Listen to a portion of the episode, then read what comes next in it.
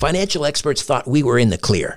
They were anticipating around six rate cuts by the Fed this year. And then the inflation data came out, higher than expected. Friends, this isn't going away. It can't. The US is $34 trillion in the hole, and yet we keep printing money, which pushes the prices you pay every day even higher. So you can either bury your head in the sand or you can do something about it. Diversify a portion of your savings into gold with Birch Gold Group. Gold is your hedge against inflation, and Birch Gold makes it easy to own. They'll help you convert an existing IRA or 401k into a tax sheltered IRA in gold, and you don't pay a penny out of pocket. Text STRANGE to 989898 and get your free info kit on gold. Then talk to a precious metal specialist on how to protect your savings from persistent inflation with gold. Text STRANGE to 989898 now. The highly anticipated second season of the hit podcast Proof is finally here. Proof is an investigative true crime podcast co hosted by Susan Simpson of Undisclosed and Jacinda Davis of Evil Lives Here. Proof made headlines for its first season in 2022 after proving the innocence of two Georgia men serving life sentences for murdering their friend Brian Bowling when they were just 17 years old. 25 years later, on December 8, 2022, both men were finally freed based on evidence unearthed by Proof. In the second season of Proof, Murder at the Warehouse, Susan and Jacinda are on the case again, this time traveling the streets of Manteca, California, to uncover who really murdered 18 year old Renee Ramos. On June the 5th, 2000, Ramos's body was found buried under a pile of debris inside the shell of a new Home Depot building. Despite tips hinting at alternate suspects, tips that were ignored until now, Renee's boyfriend, 18 year old skateboarder Jake Silva, and Ty Lopez, the 33 year old uncle of one of Jake's close friends, were arrested and convicted of her murder. Fans of true crime and investigative series won't want to miss this riveting new season. Follow the case as Susan and Jacinda uncover long overlooked evidence about what really happened to Renee by listening to Proof Murder at the Warehouse, wherever you get your podcasts.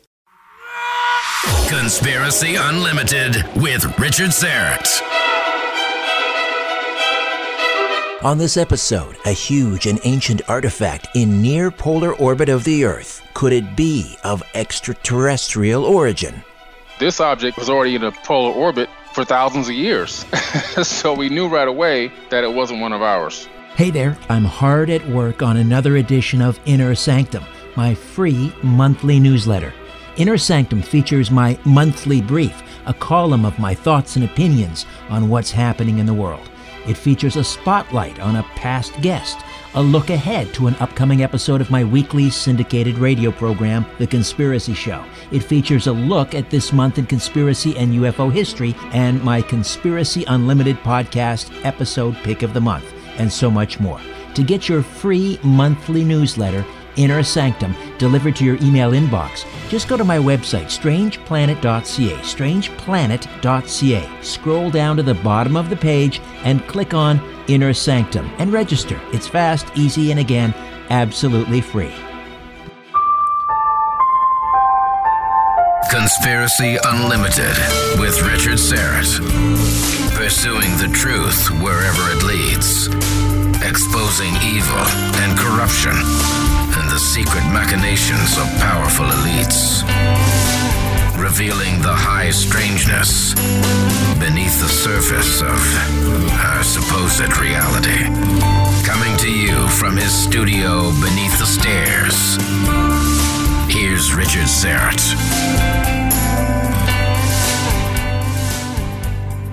Welcome to your Friday. Now, please note, this is a repeat episode from my back catalog. I'll return next week with brand new episodes. If you want to gain access to the back catalog, and that's over 500 episodes, consider becoming a premium subscriber. For less than $2 a month, you also get two bonus commercial free episodes every month. Go to conspiracyunlimitedpodcast.com and click on Gain Access to Premium Episodes. The Black Knight Satellite it's a legendary alien satellite that is said to have orbited Earth for nearly 13,000 years. And it's been twice caught on camera, passing the International Space Station and the moon. So There are those in the UFO ET field who claim the satellite is an object of extraterrestrial origin, possibly up to 13,000 years old, orbiting the Earth in a near polar orbit. Here to talk about the Black Knight satellite is Billy Carson. He's an avid blogger, social media manager. He currently owns and manages over a dozen social media accounts with followers totaling over 1 million. Billy is the founder of Forbidden Knowledge on Instagram, Facebook, Twitter, and Tumblr. He discusses uh, topics ranging from ancient suppressed knowledge to current day events. Billy is also an expert host on the new original streaming series by Gaia TV named Deep Space.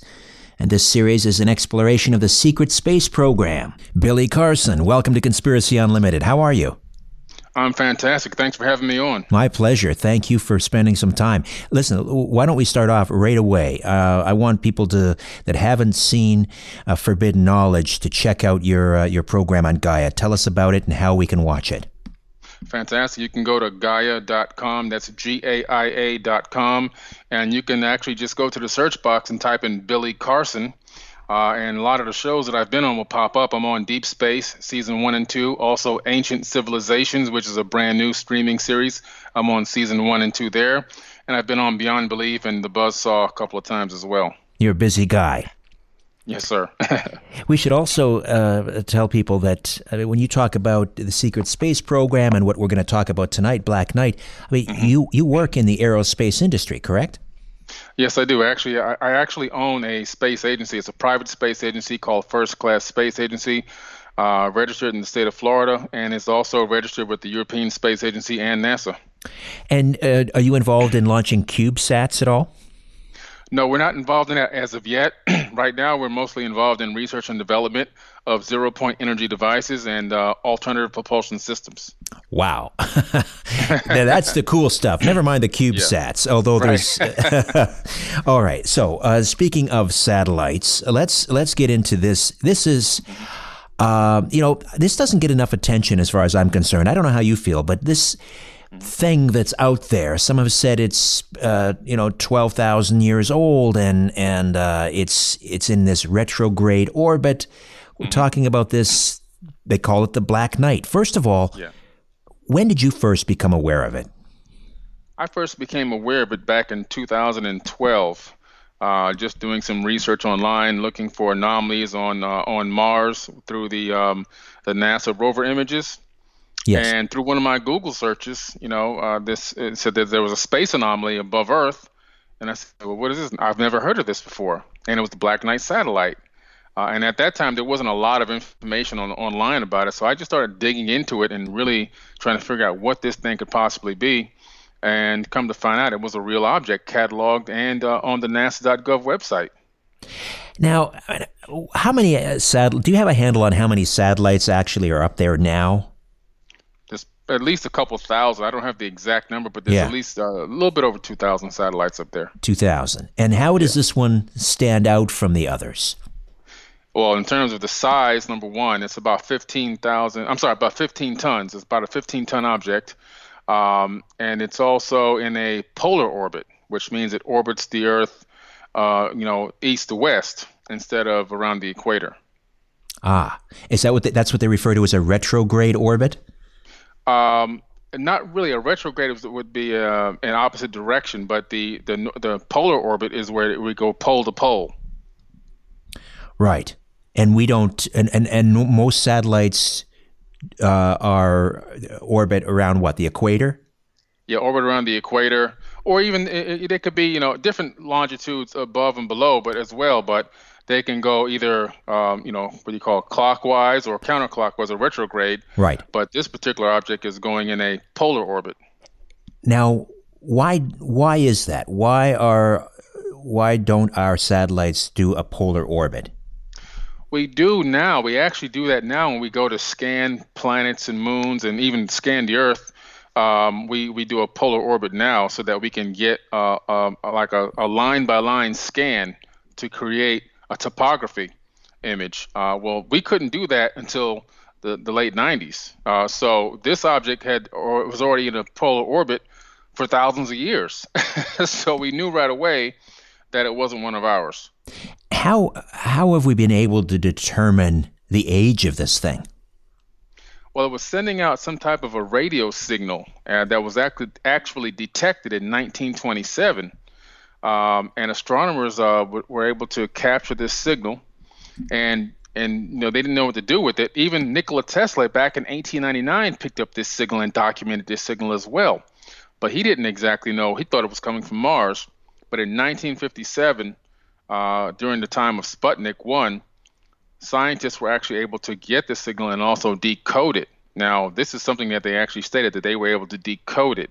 And what they're saying is that it was giving the location of the Epsilon Bootes star cluster. The only thing was it was giving its location from 13,000 years ago. Do, who, That's who, where they got the age. who decoded it? That's a good question. Some scientists, um, um, I guess, at in aerospace, most likely at some university or either at NASA or one of the other space agencies. Uh, back then, it would have been NACA, but um, they say that they decoded it, and that information was in Time magazine uh, from uh, May of May 7th of 1960 is when the first time it was cataloged and actually put into Time magazine back then. Um, and then you know, so they they've known about this for a very long time. Now, Sputnik, as you pointed out, launched in '57. Correct. Uh, so, and there were news reports prior to Sputnik Mhm. that the U.S. Air Force had discovered two satellites orbiting the Earth. Correct. Yeah. Yeah, they did. Uh, one was the St. Louis Dispatch, and that was in 1954. Uh, and then there was the San Francisco Examiner back in also 1954. They documented two objects, two artificial sat- satellites circling the Earth. Uh, and they so they this again is very well documented. Um, even there was an article in Harvard University. Uh, you know, I mean they've they've known about this for a very very long time. My God, this is well documented. Yeah. And uh, okay, so do we have any any images of it? Do we know uh, its Yeah. its shape, what it might be made out of? What does it look like? It looks like a bird of prey almost. It's a, it's a very You mean like the incredible shape. Romulan the Romulan spacecrafts from Star Trek? Right, exactly. Kind of Oh. like that, but except without the wings extended out. You know, just kind of has that that weird uh, shape, uh, and it's uh, it's huge, man. It, it's it's really big. It the, the the images themselves of this actual object are still on the NASA.gov website and labeled as uh, space junk. Is the label that they gave it. Um, so we have the images, HD high quality images taken by the STS missions, uh, which were the satellite, the uh, the uh, space shuttle missions, and cataloged on the NASA.gov website, uh, which I can provide you the link so that you can provide it to your listeners uh, when this show airs. Um, that you know, it's they're still there. They're still up there. Um, there's a good quality. Uh, let's see, one, five quality HD images that somebody can pull up of this object. Uh, and again, it's doing a polar orbit. Most of our uh, satellites go the other way. We Right. achieved the ability to do a polar orbit. I, when when was that? Sometime in the 1960s or something. But we, we, we didn't really put any up that that way until the 90s. You said. Right, Uh, correct. And do we know what kind of, of signals are these? Are these like radio transmissions? Uh, what kind of a signal? It's got to be a radio frequency because ham operators were picking up this signal as well. So it's got to be a radio frequency that, that this thing was, um, you know, giving off, and maybe possibly still is giving off. It's just we don't use, uh, you know, we're not tuning into those frequencies right now. Um, but um, so it had to be a radio signal, or at least one of its modes of communication was radio, because, like I said, ham operators were picking this up when they were monitoring the uh, the Sputnik mission. Uh, so this thing, and, and again, back you go back to Nikola Tesla, 1899. Uh, he he actually said it was a radio transmission uh, coming in when he detected it when he was in Colorado Springs. Uh, so this is some interesting stuff here. Um, again, it's kind of been swept underneath the rug. Once you know, once the official powers that be label something junk, and for whatever reason, you know, like your DNA, oh, it's just extra junk in your DNA, and people just, oh, it's junk. you know, it's, it's the craziest little Jedi mind trick that they play on you. Now, uh, I'm trying to recall. Uh, I think it was Jacques Jacques Vallée. He was he was with the French Space uh, Commission uh, at some point. Didn't they observe this satellite? Yes, they did. They actually observed it. Um, uh, I forget what year that was. It might have been in the 19, 1940s. Uh, I can't remember the exact date with that. But yes, they did. They were actually. Uh, oh, it was 1950s. I'm sorry. 19. They were actually observing Sputnik, I believe, too, when they came across it, uh, going in a North Pole orbit, and that's when they documented this object. So again, it's been documented many different times with many different people, um, and uh, even uh, there was a sergeant in the military um, that uh, actually said that it actually orbits our Earth on a polar orbit and comes very close every two years or so, and then you can actually see it with almost a naked eye or just a standard uh, telescope. Have you witnessed it with the naked eye? Uh, no, I haven't. Clifford Stone said that, as a matter of fact, but I did not see it with the naked eye, but I saw it with a um, uh, Celestron 130 uh, telescope that I have, and uh, it was very easy to see. Now you can't make out, make out the complete shape, but just as predicted by Sergeant Clifford Stone, uh, it, it, arrived at around that time, and you, I mean, you, it was very plain and very easy to see through a standard telescope. You know, so it, it's it's there now. NASA called it a um, a near Earth near, near Earth object, but it was uh, it was the Black Knight satellite, and Sergeant Clifford Stone was the one that gave that information out uh, prior to 2012, and he gave the exact date that it was going to be kind of visible in the northern sky, uh, and it, it sure was there. The uh, the images that are on the um, the NASA website mm-hmm. Uh, were those taken from the International Space Station? Uh, some were taken from the International Space Station, and a couple were taken from uh, taken from the STS mission. I think it was 1995. Uh, so it's a mixture of the two. Now, some people are trying to say that um, that the images are just a space blanket, which will be a cover of a part of one of the uh, shuttles that kind of came off. But we've already well documented that it's not just based off the size, the angle, and the shapes. Um, that's just a made up um, a made up story. Just again to kind of say, oh, it's, it's swamp gas it's I mean I've never seen a, a blanket look like a, a metal metallic object. Right, and even if it, you know. if it, if that were true, that doesn't explain away the sightings and documentation of the satellite mm-hmm. from the 50s and 60s by right. by government and scientific agencies. Yeah, exactly. You can't just explain it away. They try to sweep it under the rug. I mean, like I said, it even made Time magazine in 1960. Uh, it was you know on everybody's radar, and um, I guess the powers that be at some point decided, like, you know, let's just put this thing away because we don't want people to know about it because maybe it's a national security risk or we can't explain it. So, how will they have faith in us if we can't explain what's in our own skies and so forth and so on? Um, you know, so they kind of swept it underneath, underneath the rug. I understand also uh, Gordon, astronaut Gordon Cooper's side.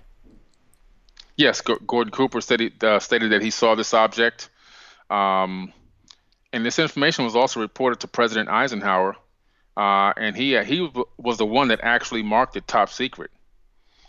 So again, Eisenhower again caught up in, in this UFO type of um, you know conspiracy where you know at one point it was said that he met with potentially met with the um, Vesuvians and also with the Greys, and then now we find out that the Black Knight satellite was marked top secret by him, and we know that it's an object that's up there that's well documented. So um, it's it's just very interesting that he's he, you know consistently in these um, in these conspiracies about UFOs and aliens. Now Cooper, um, he was in the Mercury uh, program, so he would have been like on the, the Mercury Nine module or something. And um, now I heard a story that when he came back to Earth, he had initially reported it. Uh, I think to the Australian Space Command. He was up there. He was tracking it, but when he came down, he wasn't allowed to talk about it. Yeah, he was blocked. They, they gave him a gag order about it. It was the Mercury mission. It was one of the missions that were preparing us for the Apollo mm-hmm. missions. Uh, and he was the one that was uh, which they did track it, uh, and he actually made a couple of statements about it. But through Freedom of Information, we have not still been able to get the black box uh, on the Mercury mission. We got the black box on the Apollo 11, but not the Mercury. But um, he did state that he, he saw this object and was tracking it, but then they put a gag order on him, and he hadn't been able to speak of it ever since. Yeah, they uh, they floated this story too. I think I remember reading about uh, the fact that he suffered hallucinations from an excess of carbon dioxide in his cabin. So anything Right. that he might have slipped out, that was sort of the explanation. Yeah, they wanted to make him seem like he was just out of his mind. He was crazy, and and that's why he um, you know, that's why he was uh making these weird statements. Did you ever have an opportunity to speak to, to Gordon Cooper about that? No, I wish I, I hadn't had an opportunity yet at this time. I wish I did have an opportunity to talk to him and also, you know, Neil and and the others, but not not at this time. I just I'm waiting for the day to at least uh, get to one of them and try to see if I can speak to them. Maybe I'll see one of them at the Space Symposium in April. I think it's the 34th annual Space Symposium. I'll be going going to uh, in April, and uh, maybe I'll get a chance to talk to Neil. I mean, not Neil, but um, Buzz when I get there. Um, but you know, they've been they've been so suppressed as to what they can and can't say. Uh, it's almost impossible to predict if they're going to give you any information or not, or give you a wink or whatever. You know. Right, right. Yeah, it, it, it was always so puzzling how uh, when Neil Armstrong returned, uh, I mean, here's a guy that had just seen, you know, the the Earth from the moon, the most um, un- unimaginably beautiful thing that you could possibly see, and yet uh, in front of the cameras, he looked like he had just lost his best friend, as if someone Yep. had whispered in his ear, you know, something terrible. exactly. So, is the is the Black Knight uh, are these signals still being picked up by ham uh, operators around the world? At this time, nobody has documented that they're getting any uh, signal from this object, or if they are getting it, maybe they don't know what it is. Um, but there hasn't been any new developments on the signal. It could also be that we're jamming the signal Ah, because you know we're very good at doing that. Um, I mean that's that's a piece of cake. For example, when I was just speaking at the Conscious Life Expo in um in LA a, a week ago, you couldn't even you know get a cell phone signal in there. They had jammers in the, in the room so that nobody can broadcast the shows live. They wouldn't really get it on live stream, paid live stream, or either have to be there. oh, isn't that interesting? Yeah. Yeah, so it's very easy to jam a, ra- a radio signal. That's a piece of cake. You know, just find the frequency and just just just uh, match that frequency, and you can actually just bump it out. Right, right. Now the the um, the recordings uh, that were deciphered uh, are they available anywhere? Can anyone hear what this Black Knight satellite sounds like or sounded like? I've been digging for those for so many years. It almost seems as- as if it's been buried away. Uh, the people that have, you know, that first cataloged them by now are most likely passed on, and whoever has a copy of them, um, it's just kind of gone. The only the only record we know that they exist was because it was written about. Other than that, the actual recordings and the sound files themselves are who knows they're they're probably at the Vatican archives or something. Yeah, no doubt. who knows where they are at this moment but they were written about which documented them but um but yeah i wish i can get my hands on those and you're able to track when it's going to come come by again and when it would be visible to the naked eye. Did you say about every two years or with a telescope? yeah about every two years uh, it comes pretty close to where you can see it in the northern sky Okay, the northern sky. All right. yeah. And is there a, is there a time period we can mark on our calendars for all the amateur astronomers out there? i'll try to see if i can get that for you real quick because uh, it'd be really interesting to find out I mean, 2012 it should be almost soon here um let me see let me just go on my notes here trying to find this next approach. I, I, I looked at it about a year ago in terms of the, the approach dates. Uh, let's see here. Actually, be kind of cool to do something around that time, some kind of live broadcast or something. Yeah, yeah, for sure. Yeah. Let me just see here. Boy, it used to be so much information about it. It's kind of been almost wiped out of here. Hmm. Passes from one point of satellite. Wow. Let me just check this one here. I'm trying to go to some, to, you know, some of my trusted pages to Right, right. make sure I get the good information, but so many of them have been like either deleted or gone. Interesting. That is really strange. You know, even the video I saw of Clifford Stone talking about it, that was wiped off of YouTube. Oh, is that right? Yeah. Just recently? When you told me about the show, I was like, let me go check out Clifford Stone's old video that I had up on a blog that I put up a long time ago, and it said this video was deleted. I was like, what? Oh my. The plot thickens. yeah, I know. It's so so bizarre. Okay, let me see. Let me just look one more place real quick. Because it was also known as um, asteroid, I'm sorry, asteroid 2012 DA14 was the actual asteroid. Let me just check the orbital period for that real quick. That's what they were trying to say it might be. oh, an asteroid? How could you yeah, confuse to... an asteroid? asteroid, thermal blanket. yeah, I know. It's crazy. They just they don't stop with the lies.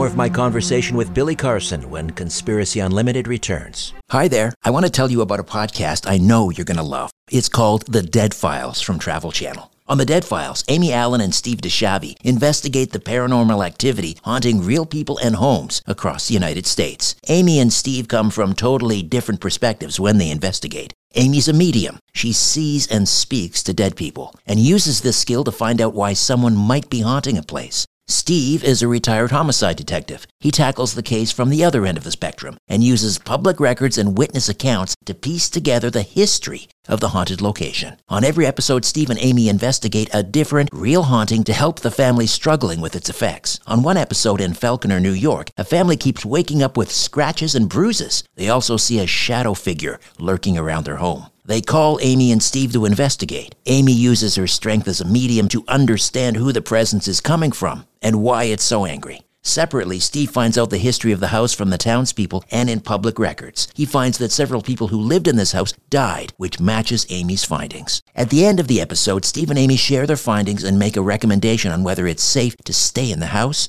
or time to get out. There are so many crazy stories on the Dead Files, and what's interesting about Amy and Steve is that they investigate the hauntings from two totally different perspectives. You listen to my podcast because you love tales of the paranormal. But if you want more, listen to the Dead Files wherever you get your podcasts. For the ones who work hard to ensure their crew can always go the extra mile, and the ones who get in early so everyone can go home on time, there's Grainger, offering professional grade supplies backed by product experts so you can quickly and easily find what you need. Plus, you can count on access to a committed team ready to go the extra mile for you. Call, clickgranger.com, or just stop by.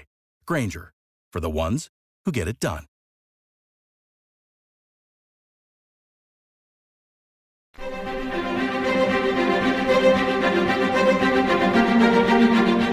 C60 EVO delivers the miracle molecule ESS 60. It's pure carbon 60 why not love your body and share C60 Evo with those you love? ESS 60 from C60 Evo is a mega antioxidant for increased strength, endurance, flexibility, and a deeper sleep. It's great for pets too. I take a tablespoon every day, and so does the mighty Aphrodite. We're both sleeping better than we have in years, and during the day, we have such tremendous energy and vitality. We're both pain free. In a landmark peer reviewed animal study in Paris, France, rats fed fed ESS 60 lived twice their normal lifespan. Go to c60evo.com slash richard Syrett or click on the C60 Evo link in the episode notes. Use the code EVRS at checkout and save 10%. ESS 60 from C60 Evo. Order your miracle in a bottle today. As you're staring up at the night sky. Ever wonder who's staring back? No, me either. But I guess you better say it because of Richard. You know, he's all wrapped up in this stuff. Conspiracy Unlimited with Richard Syrett.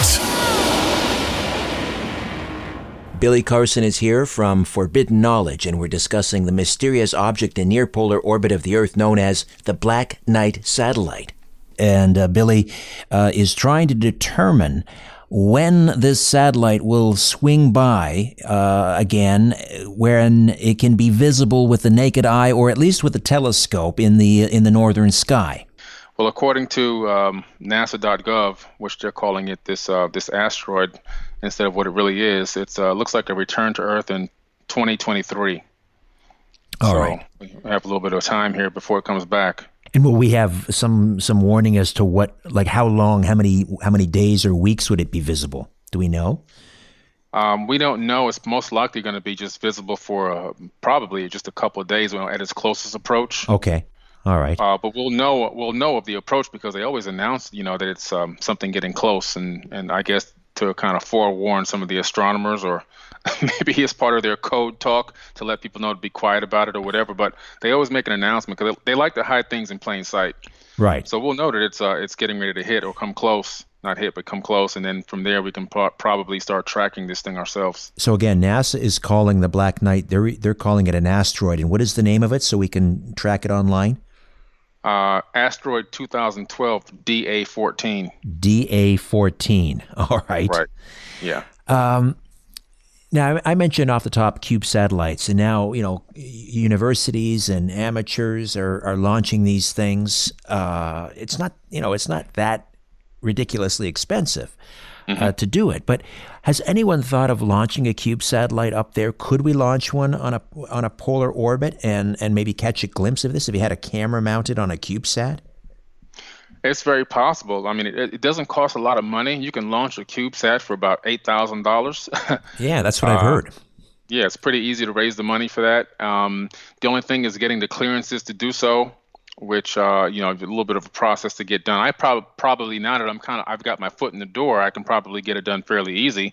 Uh, now, uh, as far as transmitting the data back, if you can capture and transmit that data, that would be phenomenal and fantastic.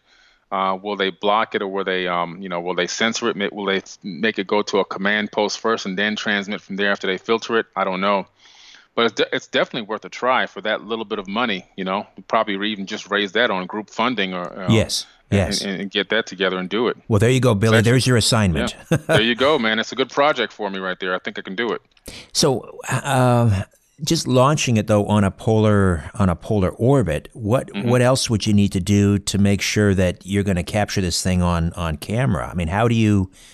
Uh, it has to be in the same more or less the same uh, at the same height, doesn't it?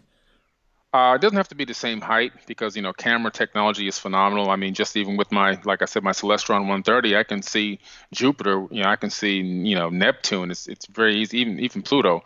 So I mean, you don't have to be the same height. Now, if you want to track it as it moves around the Earth in a polar orbit, then you would have to be on the same trajectory as it. But you wouldn't have to be as high. But you need to be in. You can be a low low Earth orbit and still be on the same trajectory if you just want to see it as it as it goes during its you know its normal orbit, um, you can just be in a regular geosynchronous orbit where you think it's going to show up and be able to view that part of the um, you know that part of the Earth uh, above above that part of the Earth and look for it as it swings by. Right, so right. There's a couple of ways that you can do it. You know, it just takes a little bit of mathematics. Yeah, that's uh, that would be a great project. My gosh, mm-hmm. you, uh, the, yeah. put a, a CubeSat up there, call it the Black Knight Hunter or the Dark Knight Hunter. I love it. Love that's fantastic. You know, that's some good stuff right there. We got to do this, man. that's um, a great project. So, I mean, are we are we 100 percent sure that it is a satellite? Could it be an actual manned craft. Well, not manned, but I'll tell you what I what I really think it is. I, I really think that it's a, um, an ancient Sumerian uh, communications device that doubles as a satellite as well as maybe some type of a craft that allows some somebody to go inter, interplanetary between two planets inside of a solar system. Hmm. Why um, Sumerian? That, Why Sumerian, Billy? In the Sumerian tablets, um, there is a tablet that actually has um, a depiction of an Anunnaki being on Earth and an Anunnaki being on Mars. And in between them, there's this device that allows them to communicate. Uh, and I'm thinking that that device, in my personal opinion, is most likely the Black Knight satellite. Ah, ha ha. Yep. So that's, the, you know, that's where it goes to for me because I, I study the Enuma Elish, the seven tablets of creation, all the Sumerian tablets, you know that's really my thing that I that I mm-hmm. speak about it in these lectures. Matter of fact, I just did a two and a half hour lecture about this in um, in Los Angeles at the, at the Conscious Life Expo, and I'm also going to speak at the Contact in the Desert about the same subject. And I'm really starting to believe that um, this tablet is this communication device that the Anunnaki were talking about using to talk between two planets. So, what kind of a receiver then would they have had on the ground here in ancient Sumeria? You know, they use a lot of crystal technology, and crystals are phenomenal for picking up um, sound frequencies. Uh, as a matter of fact, when you read some of these tablets, you discover that they're speaking to their human counterparts through these crystal granite um, um, stelas.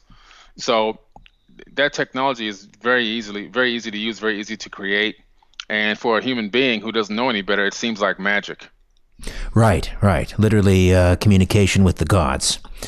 Right, exactly. So you know, this tablet is um, it's an actual tablet uh, that's in a museum. In um, I believe it's in the um, British Museum. Yes. It's a tablet fragment number three, and um, it's amazing because it, like I said, it's one god on Mars, one on Earth, and they're communicating between each other with this device that looks like a satellite. Uh, these are the cuneiforms. Is that what they call the cuneiforms? These yeah, tablets. Cuneiform, cuneiform tablets, and mm-hmm. they also have cylinder steel, cylinder, cylinder seals or cylinder scrolls that they also made as well, which are pretty intricate uh, uh, things. Because you have to put, you have to make the print in reverse on the roller, then roll it, and then bake it. So you have to know what you're going to say before you say it, and you have to do it in backwards and then roll it. It's it's an amazing you know concept. Yeah. Uh, that they came up with, you know, ten thousand years ago. and and are you do you now are you able to decipher ancient Sumerian? Do you? Uh, yes. You do. Wow. Well, any, anybody can do it now because UCLA thankfully has started the UCLA CDLI online library. And this UCLA online library has the cuneiform tablets here. You can go to the virtual shelf and grab a virtual tablet and drop it into the translator and get the exact translation right there. Oh, ingenious. Yes, exactly. So it is a bit of a, a stretch, perhaps, but do you think that the, the crystal receiver could be mm-hmm. somewhere buried in the sands in southern Iraq somewhere? Uh, I believe so. I believe it could have been inside the ziggurat of Ur. And the reason why I say that is because the first place that the United States military went to do this you know, to find a weapon of mass destruction that didn't exist was they went to the ziggurat of Ur. And I know this because one of my friends was on that mission. Uh, so that's the first place they went. They went into the ziggurat and took out a device and put it on the back of one of these giant pickup trucks, covered it over with a tarp, and it, it pulled off, and that was the last he saw of it.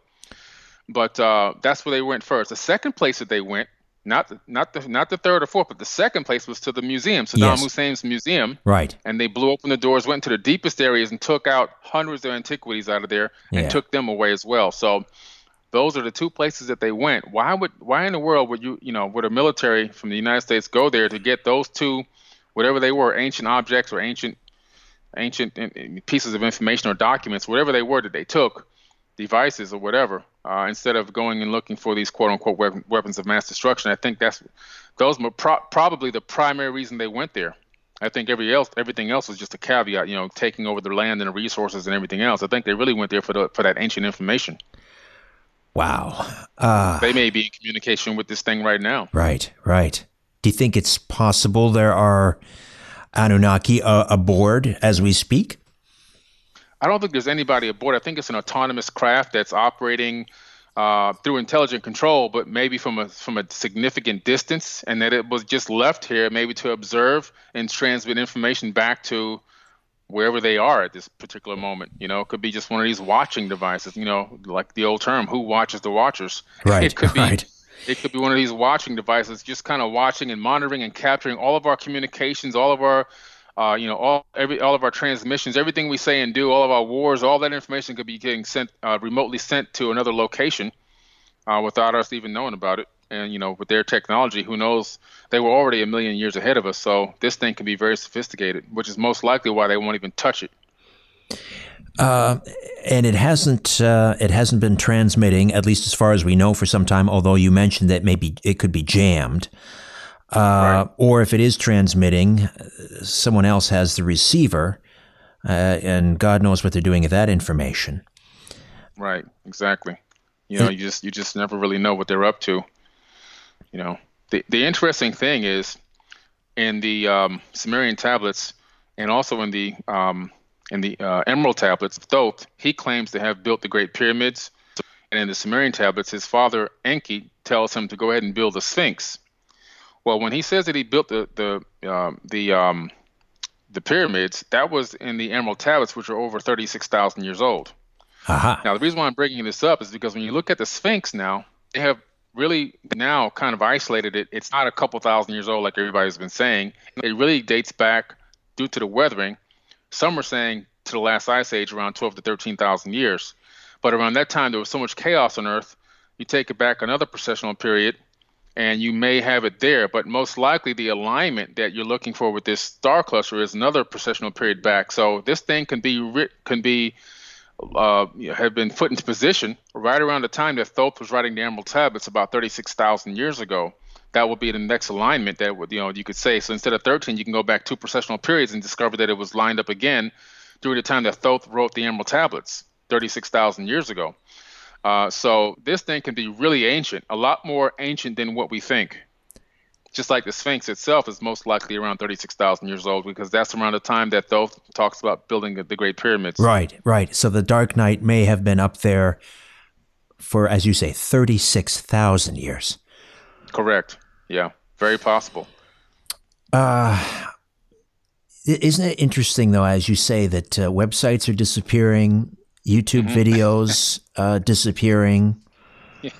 Uh, have you talked about this on any of your shows on Gaia recently? Not yet. We actually haven't gotten a chance to talk about it yet. It was one of the ones that we were going to be bringing up uh, for uh, season three for Deep Space.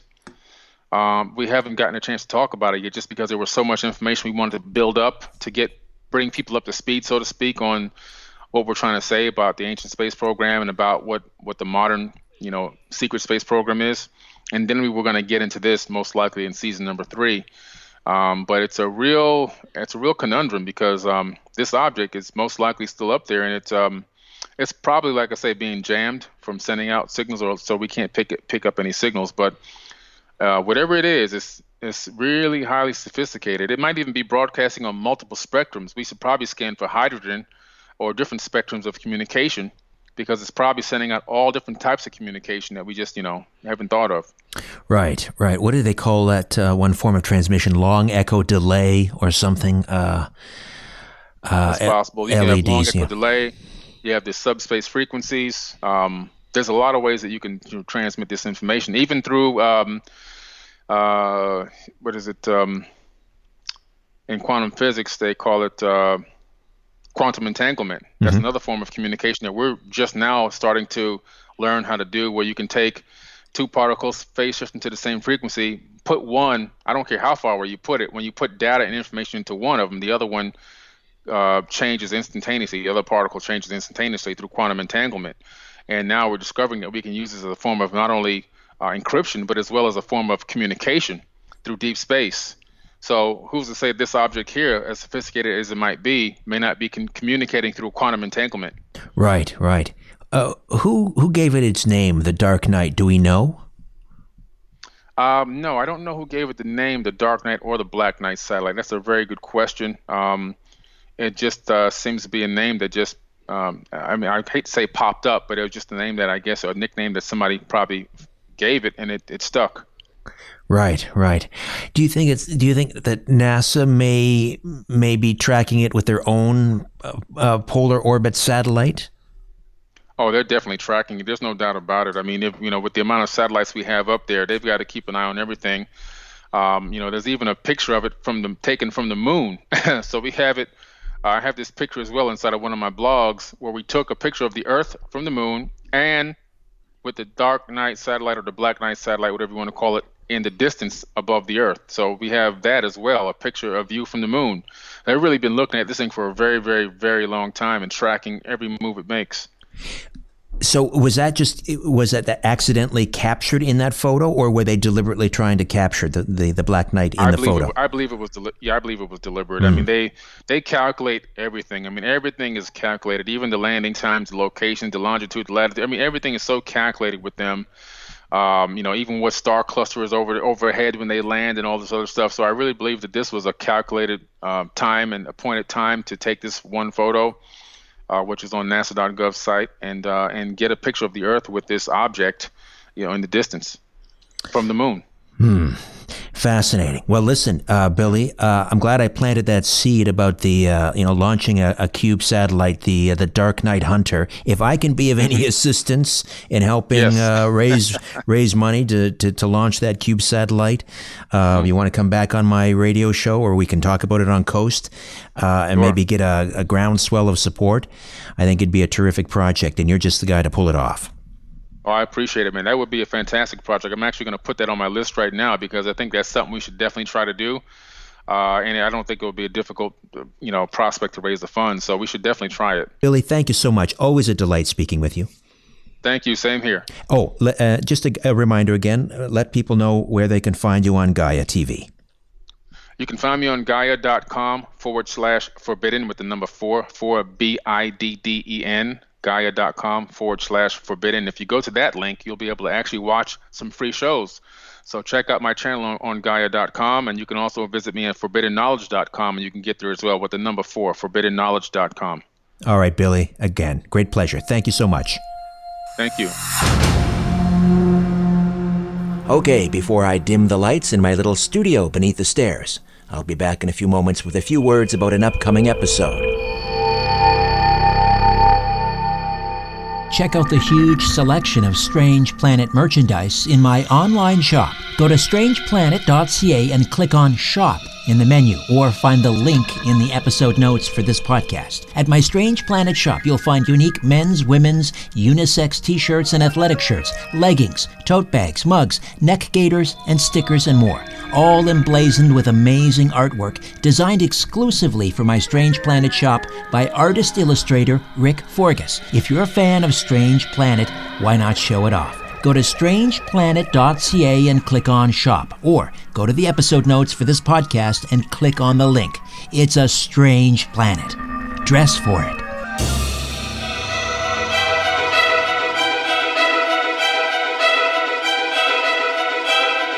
Coming up next time, a physicist discusses a U.S. Navy file dubbed the UFO Patents, which reveal how military scientists spent hundreds of thousands of dollars on experiments involving nuclear fusion and electromagnetic fields as part of research into devastating future weapons.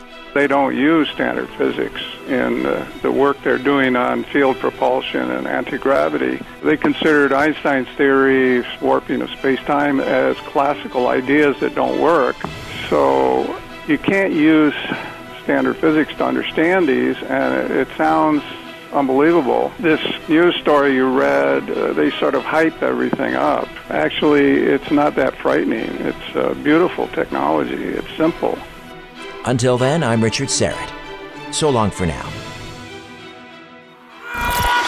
New Conspiracy Unlimited with Richard Syrett drops every Monday, Wednesday, and Friday at conspiracyunlimitedpodcast.com. Blow your mind. That is all for now. Oh, and remember to share and give a five star review because we have huge egos and need love. We're like cats, we need. We need constant petting.